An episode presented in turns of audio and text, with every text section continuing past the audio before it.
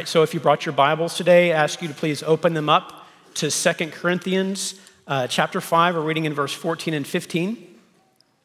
Uh, and I'm going to read that passage out loud. I'm going to ask for a little crowd participation. Uh, so as I, as I read the passage, you'll see some bolded and underlined words. And so I'd like you to say those words out loud with me, okay?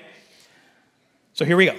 For Christ's love compels us, because we are convinced that one died for all, and therefore all died. And he died for all, that those who live should no longer live for themselves, but for him who died for them and was raised again. So, repetition in Scripture uh, should always kind of grab our attention. And so, on this holiday weekend, when our thoughts are turning to barbecues and beaches and Fourth of July fireworks, well, I thought it'd be a great day to talk about dying. Who's with me? Sounds fun, right? Um, well, don't worry. It, it's, I'm going to talk mainly about a figurative kind of death and a death that actually um, brings life to us. Um, so uh, let's start by kind of pointing out three key truths that we'll explore today. So here they are. Key truth number one Jesus Christ died for all. Our second key truth as his followers, we are called to die like Jesus. And third, his death and ours usher in the kingdom of God on earth. Um, so, to our first key truth Jesus Christ died for all. It's worth asking just what does that mean? You know, Jesus talked quite a bit about his own death in Scripture. In fact, in the Synoptic Gospels, he predicts his death at least three different times. And, and Jesus publicly gave meaning to his death in the book of John, uh, chapter 12, verses 23 and 24. And this was soon after his triumphal entry into Jerusalem, just days before the crucifixion. And he's speaking to the gathered crowd. And this is what he says The hour has come for the Son of Man to be glorified. Very truly, I tell you, unless a kernel of wheat falls to the ground and dies, it remains only a single seed. But if it dies, it produces many seeds. So Jesus here is using a familiar analogy, familiar to uh, the crowd there gathered, and familiar to us as well, as to the why of his coming crucifixion. Jesus likened his own death to a seed falling to the ground and dying in order to produce a harvest of many more seeds. So Jesus knew his Father's will. He knew that he was to provide a pathway for redemption and salvation for all people, that this was his mission uh, that he was to come, Emmanuel, God with us, and that God's single seed, which is Jesus, would die and would uh, be then producing a harvest of what was to come. And so, a good question what was to come from that single seed? What was to come from that death on the cross? And the answer is God's kingdom. God's kingdom was to come. The kingdom that Jesus actually taught his apostles to pray for. You remember when they asked him, Lord, how should we pray? He said, Pray this Thy kingdom come, thy will be done on earth as it is in heaven. Thy kingdom come, thy will be done. Jesus' death initiated the kingdom of God on earth. His necessary death and his supernatural resurrection actually instilled God's will into the heart of his people. And miraculous things came with this new kingdom. Salvation came with this new kingdom. The gifting of the Holy Spirit, the building up of the church and the working out of God's plan for justice and redemption for his broken creation. God's will done on earth exactly as Jesus had taught his apostles to pray for. And so that's what Jesus means when he says that one died for all. And that's also what he, he means when he says, and therefore all died, which leads us to our second key truth. As his followers, you and I are called to die like Jesus. How many of you know that there is a battle raging in our world, and that same battle rages in each human heart, and that's a battle of the wills. And it's an intense battle. Because of the fall, because of sin entering the world, God's divine will and man's natural will are very much at odds. We see this throughout Scripture, and unfortunately, we see this throughout human history. And Scripture confirms that there's a vast chasm that exists between God's will and our will. Um, as Scripture points out, we were once enemies of God. We were once slaves to sin. So clearly, our will is not aligned with God's will in that circumstance. However, when we surrender our lives to God, something changes and we become something different. We actually become adopted into God's family. We are his sons and his daughters, no longer enemies. We are slaves not to sin, but to righteousness. And this is an amazing transformation that happens from enemy to friend, from sinful to righteous.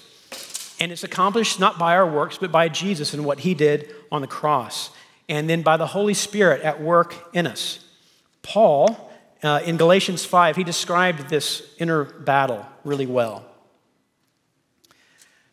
He wrote, So I say, let the Holy Spirit guide your lives. Then you won't be doing what your sinful nature craves. The sinful nature wants to do evil, which is just the opposite of what the Spirit wants. And the Spirit gives us desires that are the opposite of what the sinful nature desires. These two forces are constantly fighting each other, so you are not free to carry out your good intentions. Well, that can sound pretty bleak, and it maybe sounds a little bit familiar to you. Um, but did you notice Paul gives us a solution right at the start of that passage when he writes, Let the Holy Spirit guide your lives. Then you won't be doing what your sinful nature craves.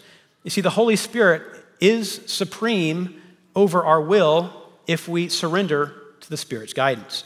In fact, for us to live fully into that reality here on earth of God working out His will in us and through us, another kind of death actually needs to occur. And Jesus isn't calling us to a painful physical death on a wooden cross, but he is calling us to die to ourselves. And folks, that can be painful. We are to be those who no longer live for themselves, but for him who died for them. And honestly, this dying to self, it can be a, a long and drawn out process. And I'm speaking from personal experience. So, about 18 years ago, my wife Liliana and I, we had um, one little girl at home and uh, another on the way. We were both working full time, busy jobs, and starting to creep into working nights and weekends. And we worried about that. It was causing stress in our family, and, and we didn't think this was sustainable, especially with a new, uh, another child coming. And so we began to ask God and uh, what He, for a solution, really. Uh, we began to pray and to listen. We talked to trusted friends in our small group, and God was faithful and He gave us an answer. But I'll tell you, I didn't like the answer. The answer was for me to uh, surrender my career and quit my job and stay at home with the kids. And I'm going to tell you, that was a painful pill for me to swallow. Uh, my identity was very much wrapped up in my career, which is a very common problem. I also worried, what are people going to think about me? Uh, I'm the man of the house. Shouldn't I be the primary provider? Uh, instead, I saw uh, I was going to be at home playing Mr. Mom, and I wasn't quite sure I was uh, up for the task or wanted to do that. So soon I found myself at home with a toddler and an infant, and uh, you can see them here. They're pretty cute. Um, and my reality became uh, changing diapers and doing the dishes and cooking meals, uh, spending hours untangling knots out of my daughter's curly hair. I watched way too many uh, Veggie Tales CDs or DVDs at the time, for sure. Uh, you, may remember the other week, uh, Ramin Gibbs, he talked about, he, he called himself the jujitsu pastor, and he'd beat you up and then uh, he'd pray for your healing, which is pretty cool, right? Um, I was more like the sippy cup pastor, which isn't cool at all, but it's all I got. Um, you know what? The decision, though, to, um, to really put my career and my will on the altar of God, to step into that obedience at that time, in that moment, it was the, one of the best decisions I've made. Um, it led to such blessings in my life. Uh, it was a great period of spiritual growth for me. Uh, it blessed our family. Uh, I got to spend uh, just great, precious time with my daughters and with uh, then our son when he came. And, and God used the obedience that I, that I took to bless us as a family and to bless me personally, to adjust my identity to being not in my career but in Christ. So, whatever I thought I was giving up, uh, blessed my family and blessed me uh, more than I could have imagined. And I'm actually grateful for the death of my old career and for learning where my identity really comes from. I just wish I wasn't such a slow learner. Uh, you see, I'm still really far from living a fully surrendered life. Um, just honestly with you, I, like you, I struggle with being selfish and self centered and uh, like seeking after my own will, um, going after and, and, protecting my comforts and ignoring the needs of others. Um, the truth is, surrendering to God's will uh, is not a destination that you ever arrive at. It's, it's a journey that we're on, it's a day to day struggle. Uh, but I do have great news for you, and we saw that in the passage from Paul that the Holy Spirit fights that battle for us. We're not alone. And the Spirit, if we are attentive to Him, will lead us to put our will aside and to live for Jesus. And this inevitably, inevitably leads us to living for others, uh, to serving our families, to serving our church, for serving in our community. Uh, and in particular, I think, for living for those who don't yet know Jesus. So, the death that we're talking about is a surrendered life marked by serving others. Let me repeat that. Our death is a surrendered life, and it's marked by serving others. It's a heart condition and an, just an availability, uh, readiness to go where God calls, to join Him on His mission, to listen to what He's telling, those promptings He gives us, and then having the courage to obey. And none of us do it perfectly. But if you look around, you will see God's people living this way. Uh, last year, I traveled to Coventry, England to visit a missionary couple that uh, you guys helped support. Guy and Lorena Schott, uh, they live in Coventry and they work with youth with a mission. Uh, they have a powerful testimony. Uh, Guy, as a young man, was a sergeant in the Brazilian Air Force and he moved from his hometown uh, to a, a, city far away and was happy to be independent and, and living his life. But then God got a hold of Guy's heart and soon put a calling on God's on Guy's life to actually move back home with his parents. Uh, and he wondered why, but he knew the answer. Uh, his parents were struggling in their marriage, and, and Guy felt that God really wanted him to share his newfound faith with his parents. Uh, this is what he said. He said, I quit everything just to tell my parents about Jesus. And it was hard. He spent five years back at home, and God was faithful. Eventually, uh, his parents received Christ as their personal Savior. Their marriage was restored. Uh, and he says this of that time Looking back, such blessings were released over my family, and the power was released over my life to go fully what God had for me. So, fast forward, and Guy is now well on his way to a lucrative career as an actuary with one of Brazil's largest companies. He sees the path before him. But then suddenly God intervenes. And again, he calls him to a different path, uh, calls him to go to Bible school. Uh, and he and his wife Lorena feel the same call to serve the Lord. Uh, and they thought, well, maybe they would pastor in a large church there in Brazil. But instead, the call was uh, to go to England he put, uh, God put on their hearts a burden for uh, refugees and for asylum seekers. And to go to England, problem was they didn't speak English. It didn't make much sense. Guy says this He said, Coming here without English, no contacts, no resources, I don't know how we even survived. I couldn't tell you, it makes no sense. I had no clue how God would do it, but He's been so faithful to us. And now, seven years later, we're seeing the fruits of that across Coventry. And we visited. Here's what we saw we saw a couple that has a gift of hospitality, has a warmth about them. Something about just being Brazilian in that culture, they stood out. And these refugees that were coming into Coventry uh, just flocked to them.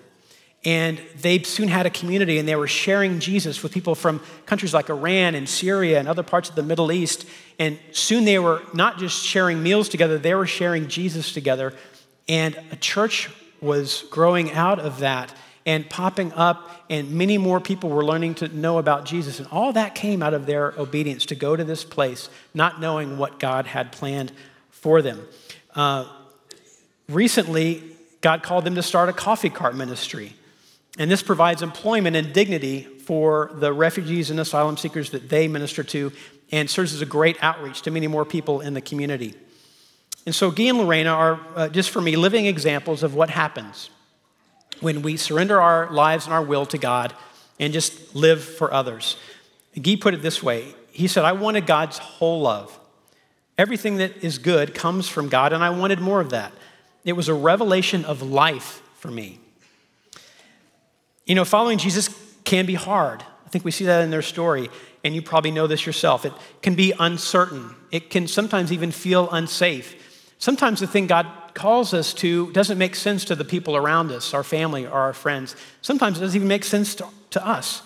And doubt can creep in, and questions like um, Did I make the right choice? Is my sacrifice really worth it? What's the point? And so that leads us to our third key truth. This is the point His death and ours usher in the kingdom of God on earth. So Jesus' actual death and our figurative death do the same thing. They bring forth God's kingdom, person by person. Paul makes this point clear in this core scripture, and he died for all, that those who live should no longer live for themselves, but for him who died for them and was raised again. His death and ours is others focused. God's plan is to install his kingdom by reaching those who are far from God. And guess what? He calls us into that mission. Follow me to another teaching of Jesus. This is also starring a tiny seed. This is from Luke 13, starting in verse 18. And Jesus is talking to the Jewish leaders, and he says this What is the kingdom of God like? How can I illustrate it? It is like a tiny mustard seed that a man planted in a garden. It grows and becomes a tree, and the birds make nests in its branches. A mustard seed, so tiny, inconsequential, even, inconsequential, like a Jewish carpenter from a backwater town conceived out of wedlock to a couple of nobodies, and yet it, he, Jesus, falls to the ground, seemingly dead, and the world is changed forever.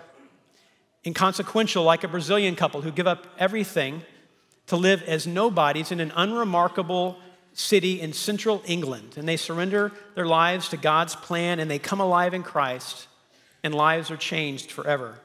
Or how about an elderly widow living in a retirement home right here in San Antonio? Seemingly inconsequential, mostly forgotten, or maybe not. Uh, I got a phone call recently uh, from her. That is uh, Jeanette Higgins. Uh, Jeanette has been a member of Oak Hills Church for many years. Uh, many of you may know her. She usually sits right over there in the back. And she called me that day to get an updated list of our missionary families that we support as a church. And uh, Jeanette understands the power of prayer. Uh, she and her late husband, Jerry, served as missionaries to the Philippines, and so they understand the spiritual battle that missionaries face. And so for years now, the call for her has been to sit in her chair with a printout of our missionaries, uh, their pictures, uh, their kids' names, written, handwritten prayer requests, and to intercede on their behalf, behalf before the Father. Jeanette turned 91 years old last month. And she told me, uh, somewhat apologetically, well, that's really all I can do now. but what an understatement. All she can do is probably the most important thing that she can do. She serves our missionary families faithfully, partnering with them in the gospel all around the world. And it's certainly not all that Jeanette does. Uh, several years ago, she moved into a retirement home after quadruple bypass surgery, and she said that when she got there, she asked God, Well, God, what do you want me to do here? And she met a couple of ladies uh, in the hall, and they mentioned that they'd wanted to start a Bible study but didn't really know how. And, and Jeanette said, Well, I, I can do that. And so she and the ladies started a Bible study, and for the last seven years, they've been teaching the Bible to their neighbors. Um, she was so excited when she shared that with me. She said, Yesterday we had 19 ladies there. And so I asked her, What does it mean to you to be able to uh, share and teach the Bible to your neighbors? And what does it mean to you to be able to pray for our missionaries? And she said this listen to this answer. She said, It means everything. The Lord has blessed me in such beautiful ways. It's His doing. I could never do this. I'm 91 years old, but He just blesses me over and over. I can't imagine not doing this for him, and I can't even explain how much it means to me. I'm so grateful. I hope I can do it until I die.